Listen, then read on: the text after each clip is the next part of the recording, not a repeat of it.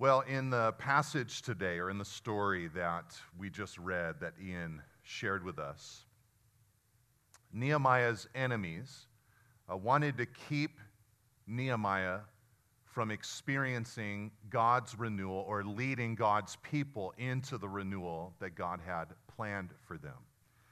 And they opposed Nehemiah with four tactics in four consecutive episodes in the passage that we just read. They tried to slow him down with distractions first, then lies second, then compromise third, and with a ungodly influencer fourth. And I think this passage is very applicable to us today because we face similar foes and we need to, with God's strength, respond like Nehemiah responded. I mean, when distractions invite us away from God's best in our lives, we need to, like Nehemiah, realize the importance of the work that God has asked us to do. Remember Nehemiah's word. He said, uh, I, This is a great work. Why would I come down from this wall?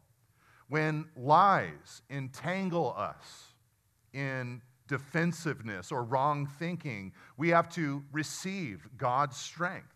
We have to rebut the lies and we have to move on, just like Nehemiah moved on. God, strengthen my hands for this work.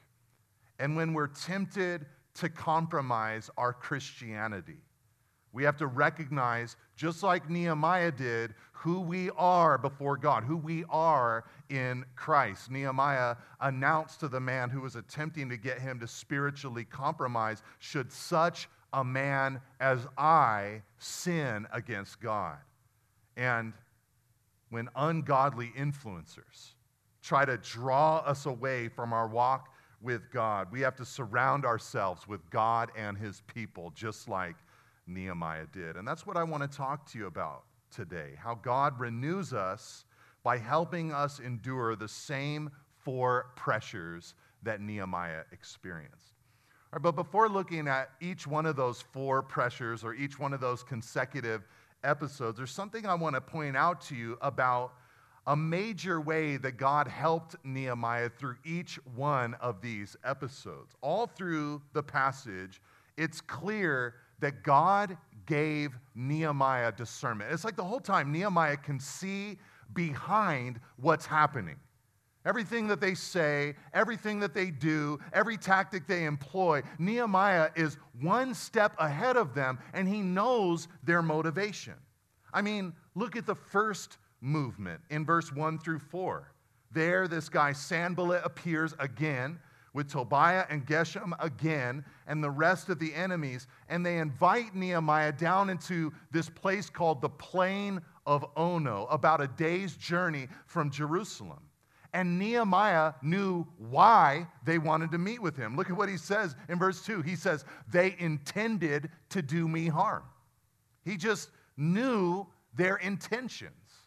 And then in the second movement, when Sanballat realizes that Nehemiah is not going to come down to the plain, he will not be distracted, he sends this open letter filled with a lie, a rumor about Nehemiah that he was only doing all of this so that he could one day be the king of Jerusalem. And Nehemiah knew why he sent that open letter. He says in verse 9, they all wanted to frighten us, thinking their hands will drop from the work. So Nehemiah knew their intentions, but he also knew their thoughts. And in the third movement, this guy Shemaiah shows up, acts like he's a friend of Nehemiah. And he invites Nehemiah to lock himself in the temple because he had information that somebody was going to kill Nehemiah that night if he didn't protect himself. And Nehemiah knew why he said this to him. It says in verse 13, he said, For this purpose, Shemaiah was hired to say and do this, that I should be afraid and act this way and sin. He knew their purposes. And in the last movement, this guy Tobias shows up along with other people sending these intimidating letters to Nehemiah.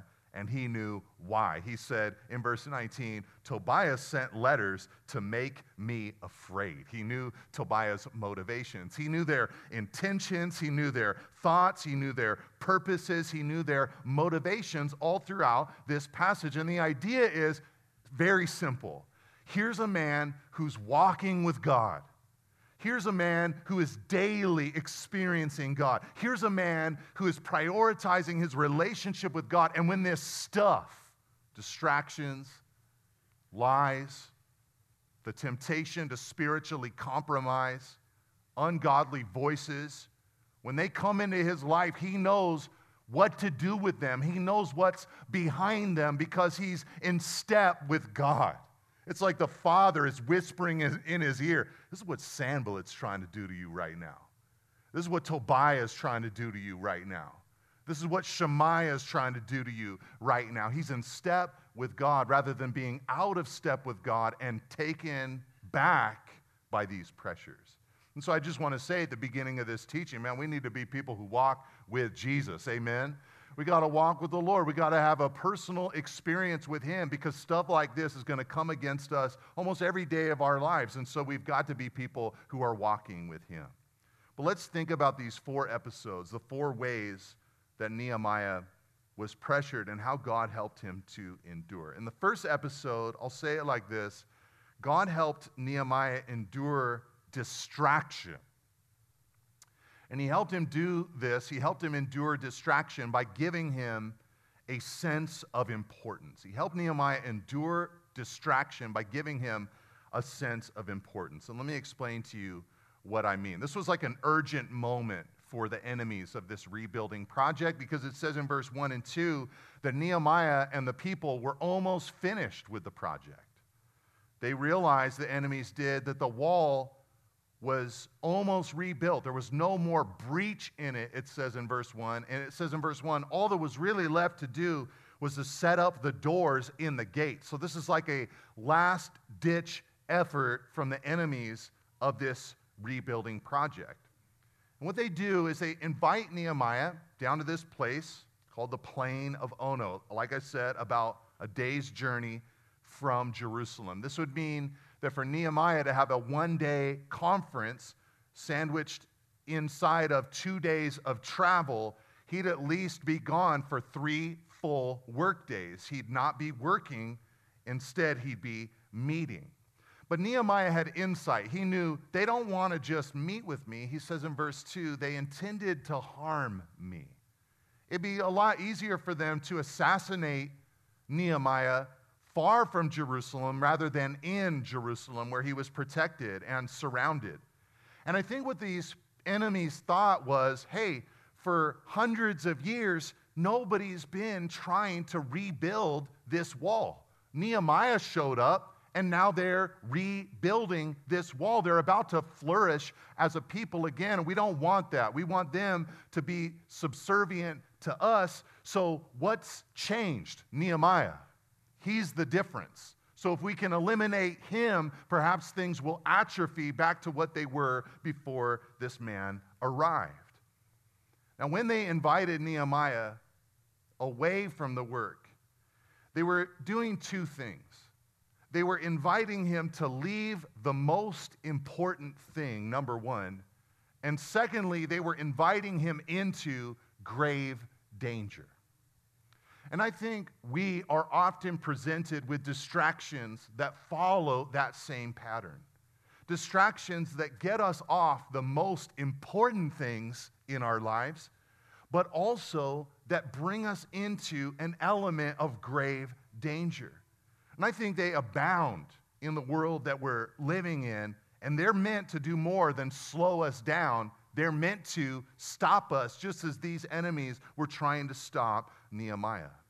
And I'm thinking, for example, of a man who's working hard to lead his family, lead them in the things of God, share the Lord with his children, be an example for his family, submitting to Jesus, and pornography gets a hold of his heart. Or I'm thinking of a woman who's working hard to disciple others, giving her time and energy to pouring in to those who need her wisdom, but beginning to feel the pressures of life and giving in to too much drink. Or I'm thinking of the couple who has a lot to offer the church. They're mature in Christ, but endless vacations or experiences have kept them from knowing or loving anyone else in the church. These are examples of distractions that are dangerous to us because they slow us down in what Jesus is trying to do in our lives. And here's the thing, you guys Nehemiah experienced this invitation when he was so close to finishing the wall. They were almost done with this rebuilding effort.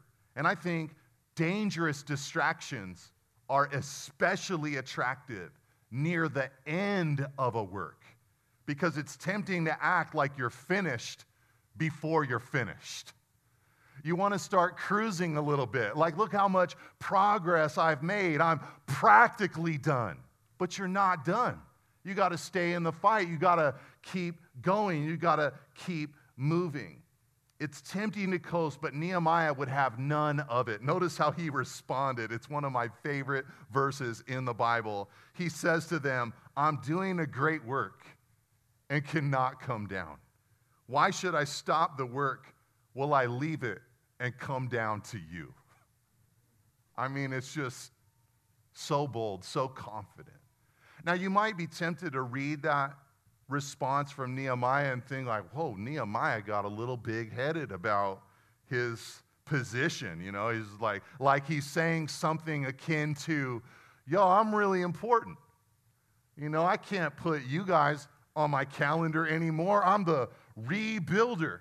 I'm doing big stuff. You're not important enough to meet with me. That's not the spirit that Nehemiah said what he said.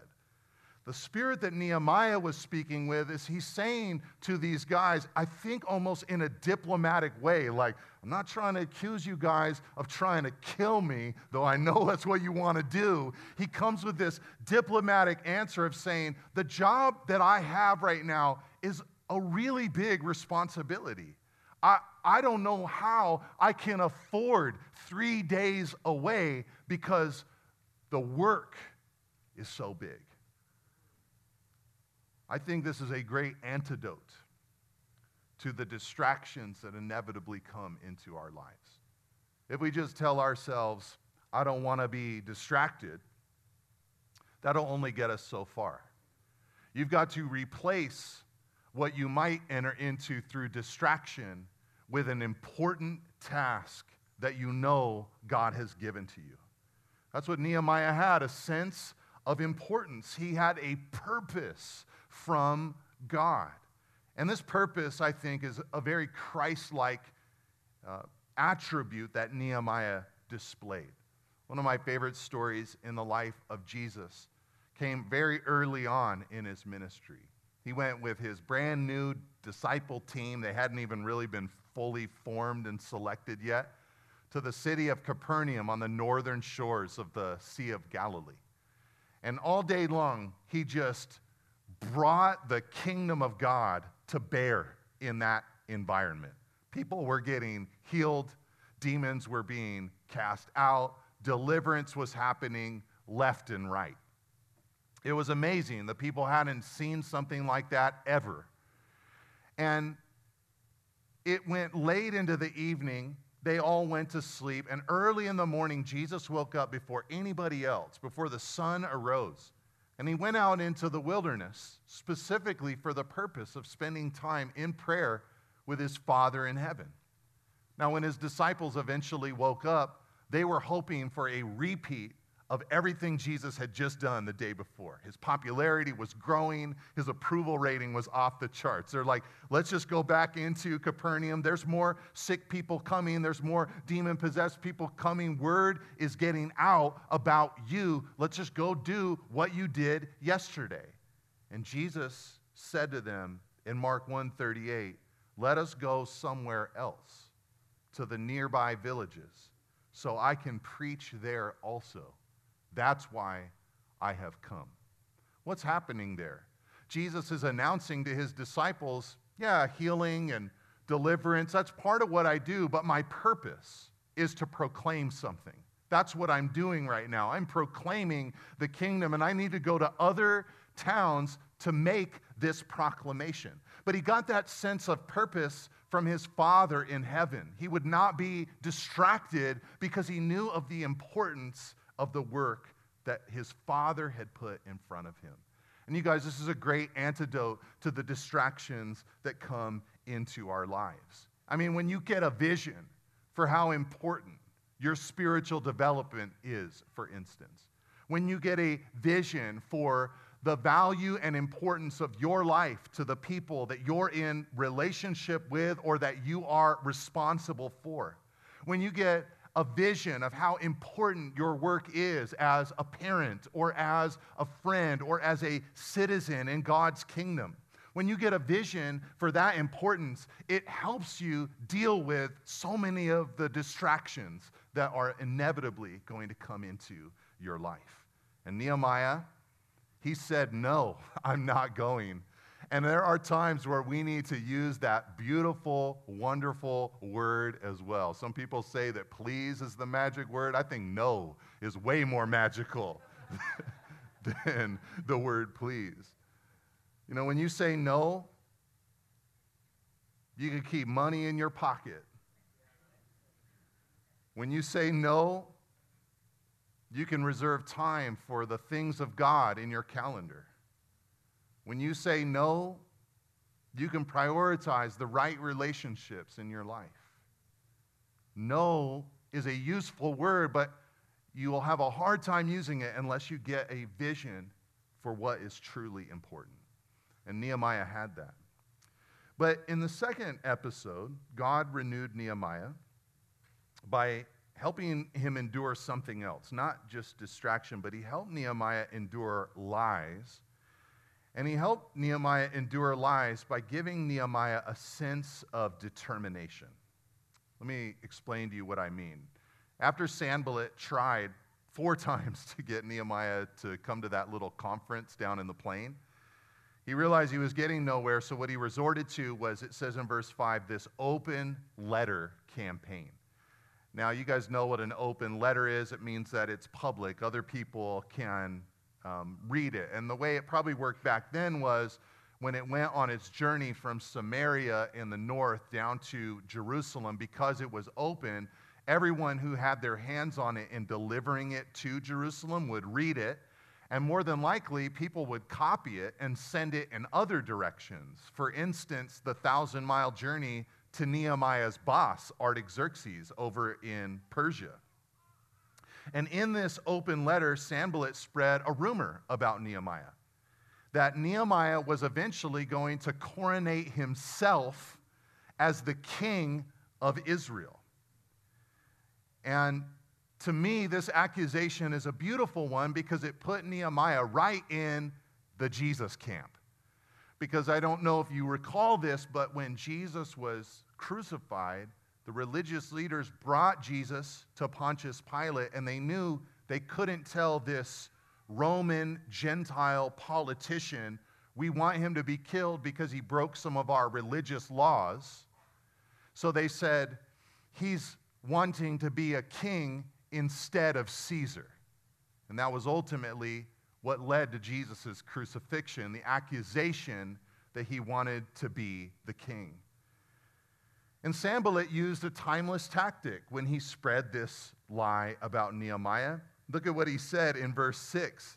The letter said, It is reported among the nations. Now, was it reported among the nations? No. I mean, maybe after this letter spread for a little while, people started talking like this, but Neo, uh, excuse me, Sanballat is just saying this. This is kind of the equivalent of everyone says, even when no one says. Sometimes people will say stuff like that to me, like, everyone is saying. And I'll say, who's saying? And it's like two people. But here's the thing even if a thousand nations had said this about Nehemiah, it wouldn't have been true of Nehemiah. One of the dumbest sayings that we believe is the saying, where there's smoke, there's fire. That's true about fire, literal fire. You know, where there's smoke, there's fire. Like, you should figure that one out. But it doesn't mean that it's true about Nehemiah. Sanballat smoke was a man made artificial attempt to slander Nehemiah's reputation and get him in trouble with his boss, King Artaxerxes. Now, we often, I think, like Nehemiah, suffer under rumors or false statements that knock us off course in our life with the Lord. No, the truth, for some reason, is like a candle that slowly spreads its light to another candle, while lies spread like wildfire. And lies per- perpetually bombard our inner person. In 1 John chapter 2, John explains the three main lies that our inner person is prone to believe. The first lie goes like this If you experienced more, you'd be happy. That's the lust of the flesh. If you had more sexual experiences, if you had more incredible meals, if you had more incredible vacations, if you experienced more, you'd be happy. The second lie says if you just had more, you'd be happy. If you had a different zip code, if you had a bigger home, if you had a nicer car, if you had a better wardrobe, if you just had more, you would be happy. That's the lust of the eyes. And the third lie says if you just became more, you would be happy. If you had a higher position, if you were known, if you were famous, if you were an influencer and had lots of followers, then you would be happy. That's the pride of life. Now, these temptations to experience or to have or to become the Bible teaches that they cannot bring us true satisfaction because we're not truly designed to be satisfied by those things. We're designed to be satisfied in relationship with the living God. But again, these are lies that are perpetually bombarding our souls. And I love the way that Nehemiah responded to the lie that was circulating about him. Look at what he said in verse 8. He said, no such things as you say have been done, for you're inventing them out of your own mind. I mean, he just goes after them. He's like, this is an invention. And then he prays because he knows that they were hoping that his hands would drop. He says, God, strengthen my hands. God, strengthen my hands. This is an antidote to lies, a determination not to engage them.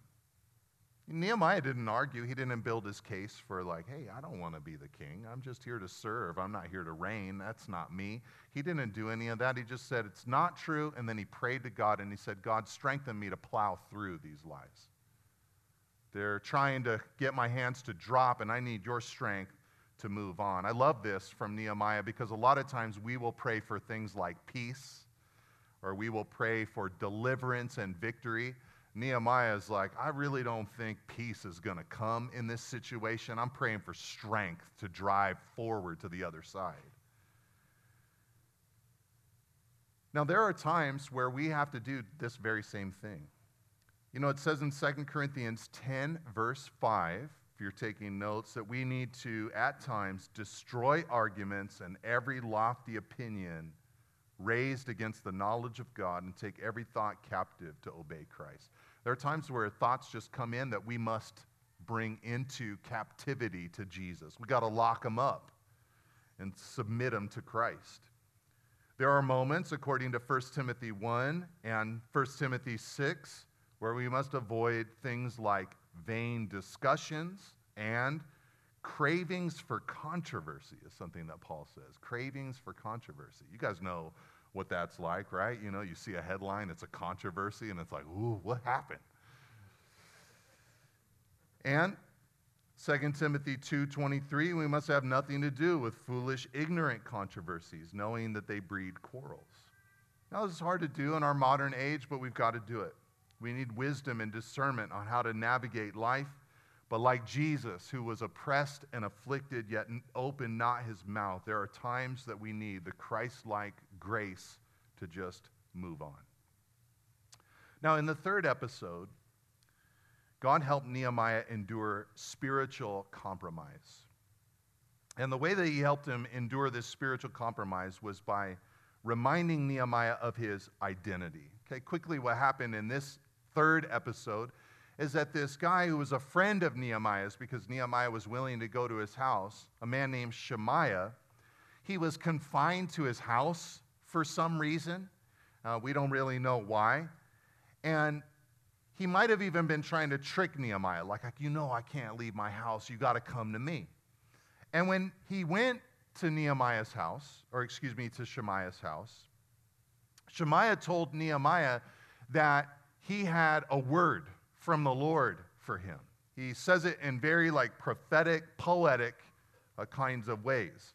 He tells Nehemiah that there's a group coming that night to kill him. And so what he proposes to Nehemiah is he says, so what we should do is you and me should run to the temple. You know, you're the governor. I've got my connections. Let's go to the temple and we'll lock ourselves in the temple tonight and we'll use it as a safe house. You'll be safe there, you'll be well fortified, and you'll be able to be spared this evening. Now, the thing that was so hard about this episode for Nehemiah is that, like I said, Shemaiah presented himself like a prophet with a spiritual insight from God. But Nehemiah figured it out. It says in verse 12 Tobiah and Sanballat hired this man. And Nehemiah soon discovered that Shemaiah was not the only prophet who was on the enemy payroll. There was a woman named Noadiah and other prophets who hired themselves out to say whatever Nehemiah's opponents wanted said. But this is a really difficult one because what was happening here is that this was very spiritual sounding counsel that Nehemiah received. I mean, just put yourself in Nehemiah's shoes. This guy's like, you know, I've been praying for you, Nehemiah. I know it's a real difficult situation that you're in. You got all these enemies coming against you. You're trying to rebuild this wall. I know it's got to be tiring and you've got limited resources. And now, on top of all of that, as I've been praying for you, I've got an insight, a prayer, a, a truth about you. Someone in your group, they're coming for you. And I think they're coming tonight. So flee to the temple, God's house, and protect yourself in that space. That's a very difficult word to ignore. Now, Nehemiah was able to do it in part because he knew the Bible. he knew the Word of God. You see, the Bible had said, You're not a priest, don't go into the temple. You go into the temple and you're not a priest, you need to die. So Nehemiah knew that about God's word. And not only that, but Nehemiah knew also from God's word about the infamous story of another leader, not a governor like Nehemiah was, but a king, King Uzziah. Uzziah was a godly king for decades, did a lot of righteous stuff, but at the end of his reign, he was filled with some pride and he wanted to serve as a priest and go into the temple. And when he went in, even though the priest said, Don't do this thing, you got a good record up to this point, Uzziah, he went in and ignored their counsel, and God struck him with leprosy. So Nehemiah knew that story. He knew the word of God, and he's like, That's not what God would say. You might be sounding like God, but you don't sound like God. And God wants to help us in the same way. You see, what Nehemiah knew, here's the antidote to this pressure. He knew about his identity in God. That's why he says in verse 11, Should such a man as I run away? And what man such as I should go into the temple and live? I will not go in. He's just looking at his life and he's saying, I'm a Bible guy. I, I love God. I'm devoted to Him. I obey what the Lord says. So, would a man like me, who's about God's word, go into the temple in violation of God's word? No, a man like me would not do that work.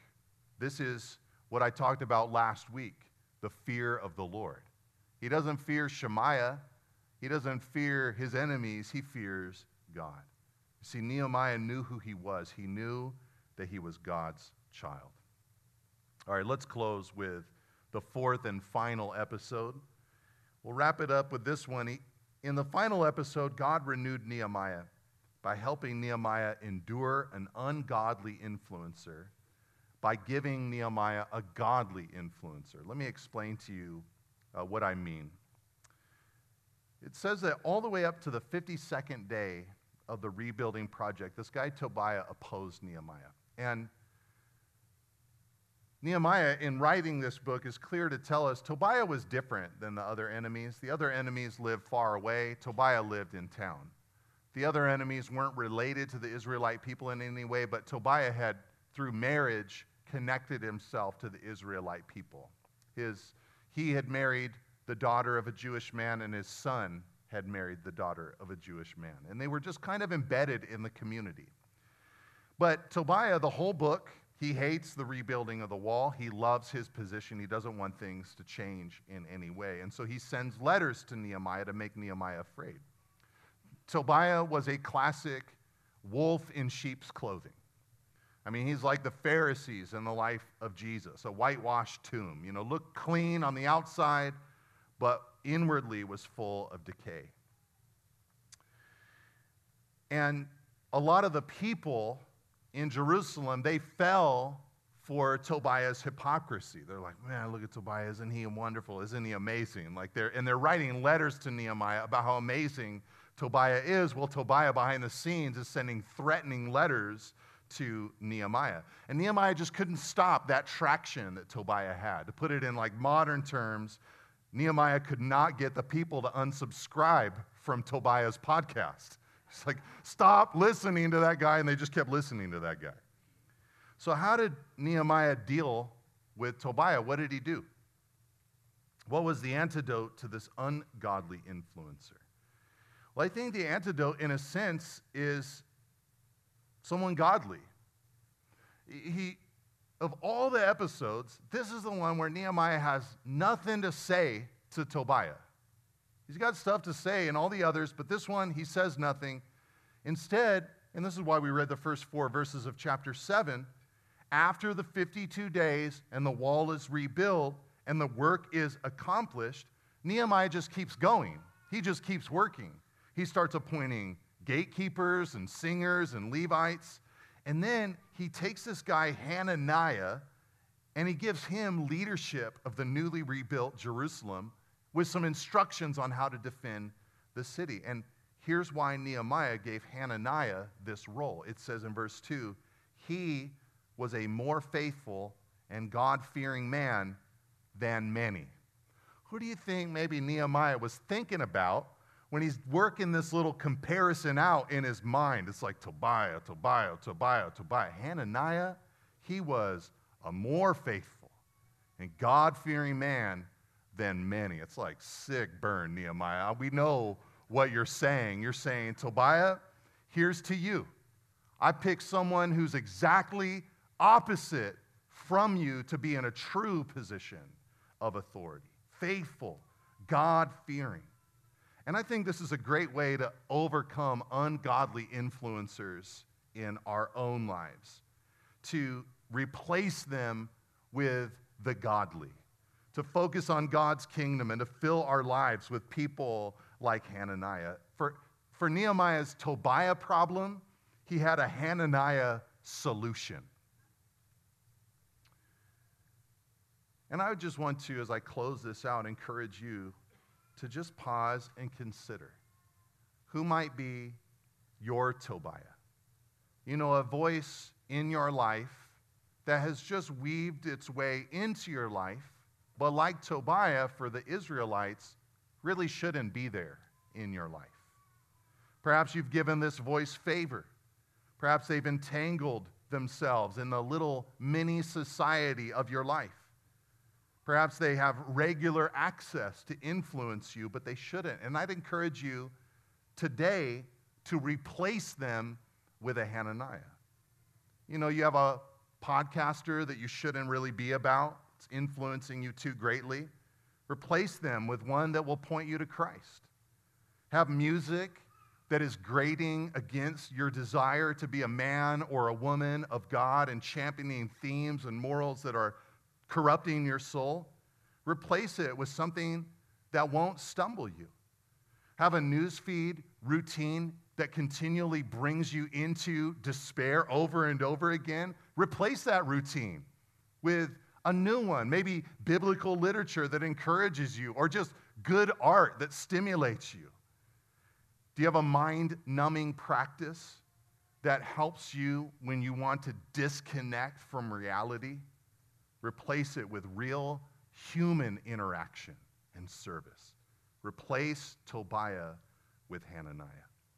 All right, in all this, these four things, like Nehemiah, as we walk with the Lord, as we walk with Jesus, we'll become like Jesus. And Jesus did all the things that Nehemiah did, only better.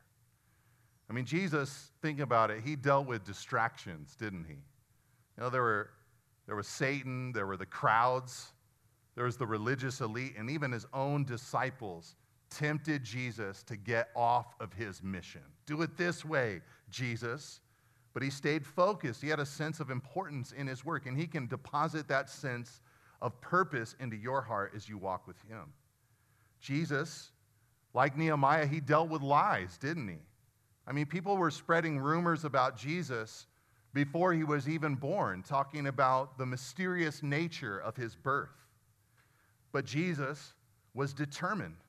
No rumor that anybody said about him, no challenge anybody threw at him, and no accusation anyone made against him ever stopped Jesus. And he can help us gain that sense of determination as well. And Jesus, like Nehemiah, he dealt with the temptation to compromise, to become king without the cross.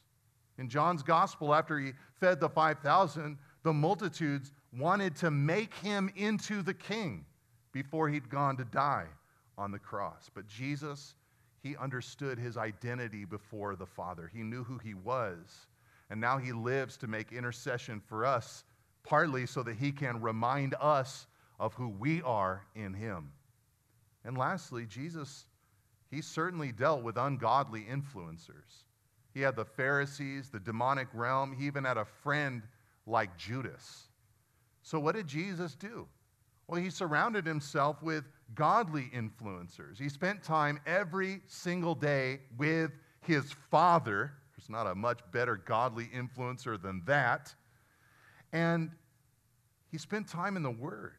When Satan tempted him in the wilderness, he quoted from Deuteronomy 6, 7, and 8. Personally, I think that was his morning quiet time section of scripture that he was in. Deuteronomy 6, 7, and 8, and it prepared him for the attacks of that day.